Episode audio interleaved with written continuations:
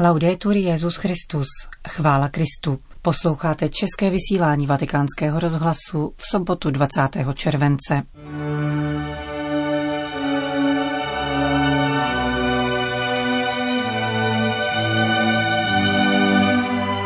Na německém hřbitově ve Vatikánu pokračovala další fáze šetření v souvislosti s kauzou Emanuely Orlandy. Dnes večer uběhne 50 let od přistání amerických kosmonautů na měsíci.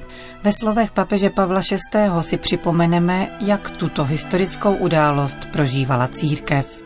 A v druhé části pořadu uslyšíte předmluvu papeže Františka ke knize věnované mezigeneračnímu dialogu.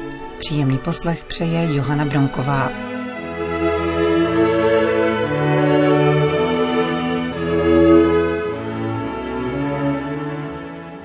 Zprávy vatikánského rozhlasu. Vatikán. Na německém hřbitově ve Vatikánu dnes pokračovala další fáze zkoumání ostatků v souvislosti s tragickým případem Emanuely Orlandy. Tato dcera vatikánských zaměstnanců sídlících uvnitř hradeb malého církevního státu zmizela bez stopy ve svých 15 letech v roce 1983.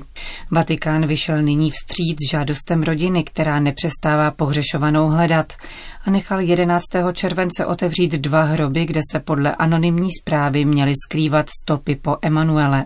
Jak se však ukázalo, hrobky pod sochou anděla, k nímž zpráva poukazovala, jsou naprosto prázdné. Nenašly se ani ostatky dvou německých aristokratek, které v nich byly v první polovině 19. století pohřbeny. Šetření tedy pokračuje zkoumáním dvou osárií, do nichž byly uloženy ostatky nalezené při posledních úpravách hřbitova v 60. a 70. letech minulého století. Jak potvrdil prozatímní ředitel vatikánského tiskového střediska Alessandro Gisotti, na základě rozhodnutí vatikánského promotora spravedlnosti začaly dnes v 9 hodin operace spojené s přeskoumáním ostatků nalezených ve dvou zmíněných kostnicích. První analýze, která skončila ve tři hodiny odpoledne, je podrobil přímo na místě soudní lékař, profesor Giovanni Arcudi se svým týmem, za přítomnosti znalce jmenovaného rodinou Orlandy a dalších zástupců vatikánského státu. V dalším detailnějším zkoumání se bude pokračovat opět za týden v sobotu 27. července. Toto nové odborné posouzení po operacích provedených 11. července opět dosvědčuje střícnost svatého stolce vůči rodině Orlandy. Stejnou ochotu prokazoval svatý stolec od počátku, když přijal žádost o přešetření v rámci Campo Santo Teutonico odůvodněnou pouhým anonymním upozorněním. Čteme v oficiálním vatikánském prohlášení.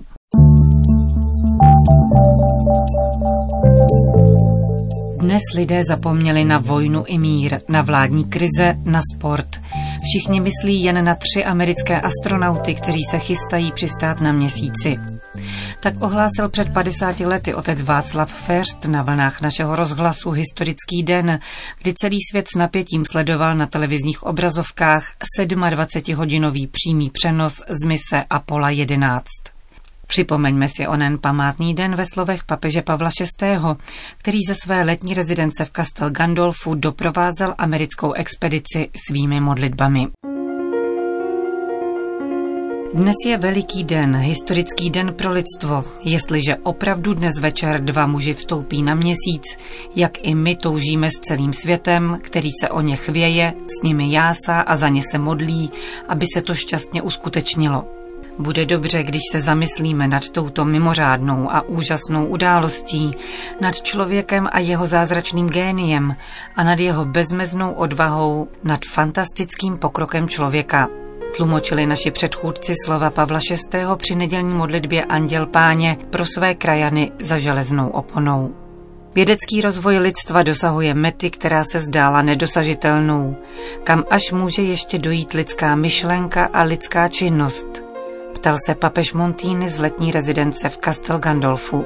Přílišné nadšení, ba přímo vášeň pro výtvory lidského génia nás zachvacují nadšením skoro až k šílenství. A tu je nebezpečí. Musíme se varovat zboštění lidských přístrojů, pokračoval Pavel VI. a varoval před schopností strojů člověka zotročit. Všechno totiž závisí na srdci člověka. Je třeba, aby jeho srdce bylo stále svobodnější, lepší a náboženštější v situaci, kdy stále roste moc strojů, zbraní a přístrojů, které člověk vyrábí pro sebe. I v tomto vítězném opojení nad přístroji, kterými chce člověk ovládnout vesmír, nesmíme zapomenout, že první jeho povinností je, aby ovládal sama sebe. Zdůrazňoval Pavel VI. onu památnou neděli 20. července 1969. Petrův nástupce nicméně věnoval historické misi amerických kosmonautů skutečně mimořádnou pozornost. Záznam uchovávaný v archivu italské televize RAI zachycuje v šestiminutovém sestřihu Pavla VI. v papežské observatoři v Castel Gandolfu, kde ve společnosti jezuitských astronomů nejprve zkoumá večerní oblohu dalekohledem a posléze před televizorem sleduje poslední okamžiky před přistáním modulu na měsíci.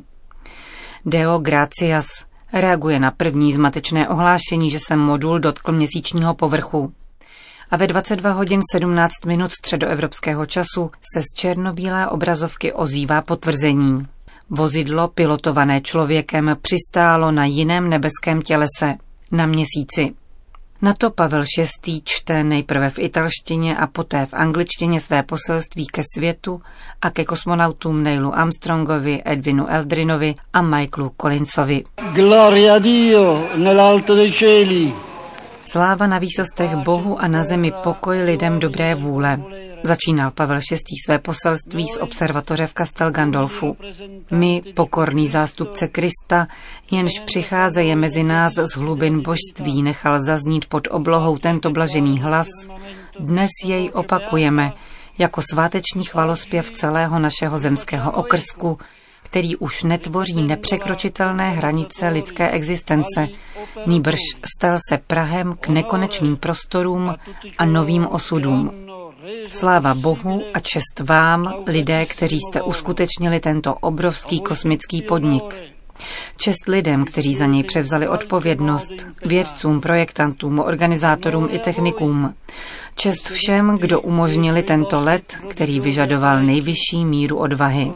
Čest vám, kteří u svých zázračných přístrojů let řídíte, i vám, kteří ohlašujete světu vykonané dílo a hodinu, která rozšiřuje moudré a odvážné panování člověka nad nebeskými hlubinami. Čest, pozdrav a požehnání. E K samotným kosmonautům z Apola 11 se pak Pavel VI. obrátil v angličtině. Here, from his observatory zde ze své observatoře v Castel Gandolfu nedaleko Říma k vám, astronauti, mluví papež Pavel VI. Čest, pozdrav a požehnání vám, dobyvatelé měsíce, který provází svým bledým svitem naše noci a naše sny. Doneste tam svou živou přítomností hlas ducha, chvalospěv Bohu, našemu stvořiteli a našemu Otci.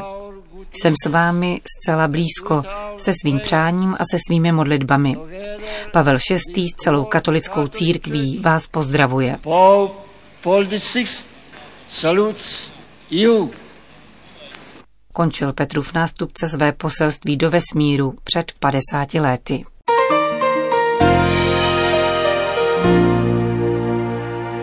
Sto jmen, sto příběhů, sto otázek a odpovědí. I takto by mohl vypadat stručný popis další knihy, která zaujala Petrova nástupce natolik, že ji opatřil předmluvou. Nese poněkud provokativní název Drahý biskupe s podtitulem Sto mladých lidí píše a biskupové odpovídají. Vydalo ji italské salesiánské nakladatelství.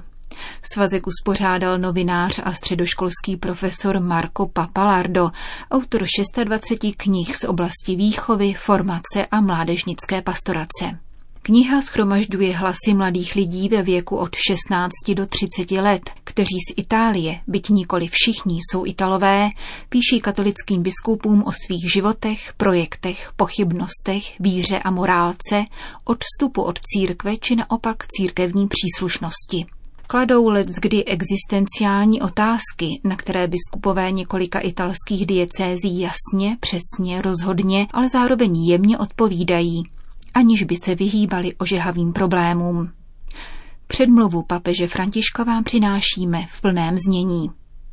Hodně se mluví o mladých lidech, kteří nemají práci, neangažují se v politice, nechodí do kostela a oddálili se od církve buď bezdůvodně, anebo z pochopitelných důvodů, píše římský biskup. Ve společnosti a křesťanském společenství jsou spíše problémem než zdrojem. Jaké důvody má tato odtažitost, která se jeví jako nepřekonatelná a stále se prohlubuje? Dospělí se překotně hlásí se svými odpověďmi a vlastním výkladem, který nabízejí v různých šetřeních, na konferencích a v knihách, což jsou všechno činihodné úcty a pozornosti, zejména tehdy, když se dotazují a spytují svědomí nás, dospělých. Myslím nicméně, pokračuje papež, že nejnaléhavějším úkolem dneška je naslouchat hlasům mladých lidí, a to v přímém přenosu. Opětovně nalézám hlasy mladých lidí v oné stovce, která promlouvá na stránkách této knihy a vede rozhovor se svými biskupy. Jsou to myšlenky, kritiky, sny, které jsem vzal za své a ve kterých znovu odkrývám jejich život, avšak také ozvěnu božího hlasu a jeho šepot. Dopisy, maily a zprávy, které autor pozbíral, jsou odvážné a přímé, překonávají bezpečnostní vzdálenost mezi mladými a dospělými. Vyjevují příběhy, tváře, iluze, projekty a naděje, a nikoli pouhé abstrakce, statistické či procentuální údaje. Ohromuje mne, že někteří mladí lidé apelují na dospělé, aby jim byli na blízku a pomáhali jim v důležitých rozhodnutích. Přesvědčují mne také odpovědi biskupů a jejich pokorné naslouchání všem bez rozdílu, aby lépe pochopili, co od nás Bůh a dějiny prostřednictvím těchto hlasů požadují. Jako lajci i zasvěcené osoby jsme povoláni, abychom se naučili novým způsobům této blízkosti a přítomnosti v životě mladých lidí, jako přátelé, kteří naslouchají, vědí a radí v rizím a rozlišujícím duchu. Potřebujeme mladé lidi, abychom se vyprostili z vlnobytí jedovaté logiky, podle níž se to vždycky takhle dělalo. A abychom společně hledali nové cesty s pohledem upřeným na Ježíše. Po nás se žádá, abychom byli chápaví a přistupovali ke světu mladých lidí s nadšením víry, potěšením z hledání, důvěrou v budoucnost a provokováním nových stezek. Musíme se pokorně naladit na stejnou vlnovou délku, jako se to děje v dialogu mladých lidí s biskupy, kteří se v této knize konfrontují s veškerou svobodou a upřímností, přecházející až do neomalenosti. Ten, kdo naslouchá a odpovídá, je zván, aby vyšel na periferie lidských srdcí a bral vážně každý srdeční úder člověka, který každodenně namáhavě staví svůj příběh. To je evangelium. Toto prožíval Ježíš. Je to pohled každého rizího pastýře a celého křesťanského společenství, kteří vnímají odpovědnost za péči o nové generace, autenticky se vydávají v šanc, věnují čas a zdroje, vydávají důvěryhodné svědectví. Pouze takto může každé setkání s mladým člověkem změnit jeho život k lepšímu a může změnit náš život, protože zakoušíme krásu boží lásky. Pokud se malá skupina biskupů dala přesvědčit stovkou mladých lidí, kteří měli odvahu říci, co myslí, oč více zmůžeme my všichni, jestliže budeme spolupracovat a budovat společenství, které vede dialog, konfrontuje se a společně jedná s odvahou a transparentností. Tehdy budeme sdílet společný sen a budeme kráčet v jistotě, že spolu s námi jde z mrtvých vstalý Ježíš, přítel a pán našeho života, jako onoho dne šel se dvěma učedníky cestou do Emaus. Uzavírá papež František předmluvu ke knize Drahý biskupe, sto mladých lidí píše a biskupové odpovídají.